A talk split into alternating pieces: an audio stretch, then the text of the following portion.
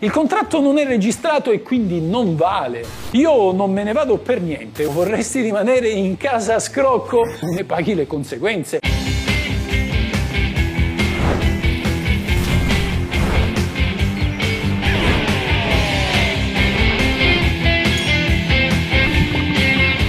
Questa è la legge.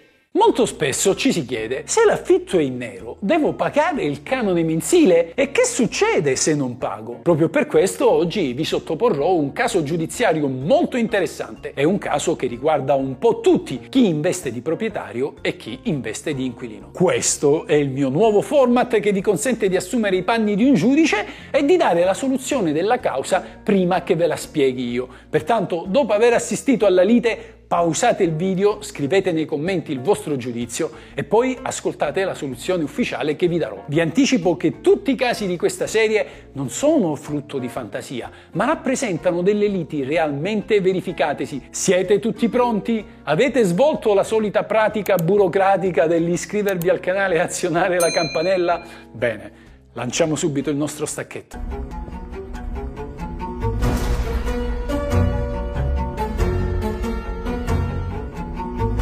Ipotizziamo il caso di un uomo, Simone, che prenda in affitto un appartamento. Il padrone di casa, Roberto, gli fa la consueta proposta. Se non registriamo il contratto, ti posso venire incontro e farti un prezzo più basso. Così i due trovano un'intesa e l'affitto resta in nero. Se non che, dopo un paio di anni, il locatore pretende un aumento del canone. L'inquilino, che al contrario lamenta difficoltà economiche, vorrebbe che l'importo venisse ridotto. Ne nasce una controversia. Se non vuoi pagare l'aumento dell'affitto, puoi pure andartene di casa. Io non me ne vado per niente, un contratto di locazione non dura mai meno di 5 anni, per cui io rimango qui. Il contratto non è registrato e quindi non vale. È vero, ma se l'affitto è in nero, il responsabile sei tu che non sei andato a registrarlo, non io. Avevi 30 giorni di tempo dalla firma del contratto per registrarlo e il compito, dice la legge, spetta al padrone di casa, non all'inquilino. Quindi, siccome la colpa per la mancata registrazione tua, tu ne paghi le conseguenze e in più non ti pago un bel nulla. Oh, come no, vorresti rimanere in casa a scrocco? Qualcosa la dovrai pagare, non esiste che il giudice ti consenta di rimanere a casa mia a sbafo in eterno. Se non te ne vai subito, mi paghi l'affitto che avrei potuto ottenere da un contratto qualsiasi. Sono strasicuro che se andiamo in tribunale, il giudice mi riconoscerà il diritto di continuare a vivere in casa pagando un canone calmierato e a te ti condannerà per evasione fiscale, visto che non solo non hai registrato l'affitto, ma non hai neanche dichiarato i canoni percepiti all'Agenzia delle Entrate. Allora amici, vi siete fatti un'idea su chi ha ragione e chi ha torto? Siete pronti per la soluzione? Pausate il video, prendetevi tutto il tempo di cui avete bisogno per riflettere su questa vicenda e scrivete la soluzione nei commenti qui sotto.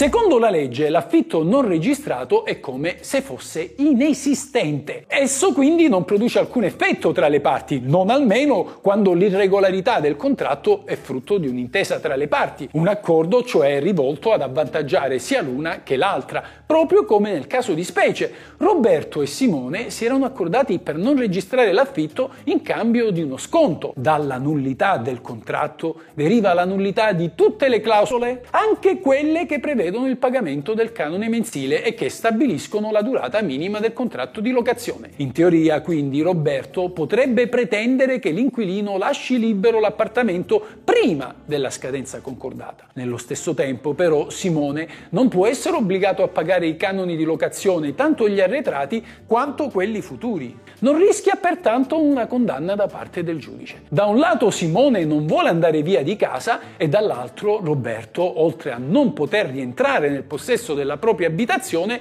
non può neanche percepire il canone di affitto. La legge però prevede una soluzione. Il padrone di casa può ottenere la restituzione del proprio appartamento anche prima del termine di scadenza concordato a voce, visto che il contratto è nullo, ma non può avviare la procedura di sfratto, la quale è subordinata a un contratto scritto e registrato, bensì dovrà avviare una causa ordinaria ancora più lunga e costosa della prima. Roberto dovrà quindi ricorrere a un avvocato e attendere diversi mesi, se non anni, prima di rientrare nel possesso del proprio appartamento, ma soprattutto dovrà pagare una parcella a un avvocato più sostanziosa di quella che avrebbe dovuto corrispondere per la più breve e semplice procedura di sfratto. Dall'altro lato, è vero che l'inquilino in nero non può essere tenuto a pagare i canoni di affitto concordati, ma il giudice lo potrà comunque condannare al versamento di un indennizzo per il periodo di occupazione dell'immobile. Quindi si tratta di un importo che sicuramente è inferiore al canone di mercato,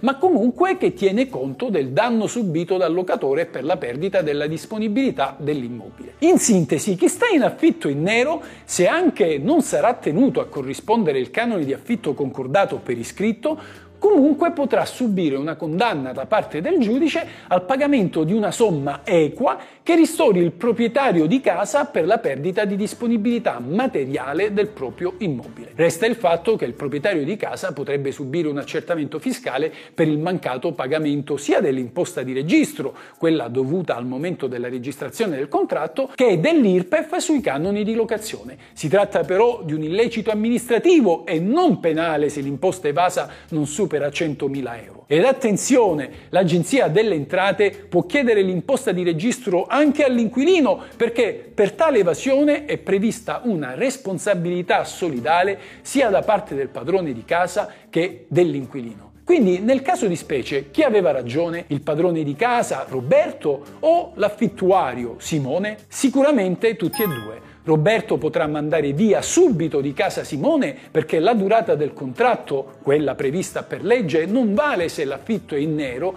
dall'altro lato Simone non sarà tenuto a pagare i canoni concordati né tantomeno l'aumento perché l'affitto era in nero. Il giudice tuttavia potrà condannarlo al massimo a un equo indennizzo. Questa è la legge.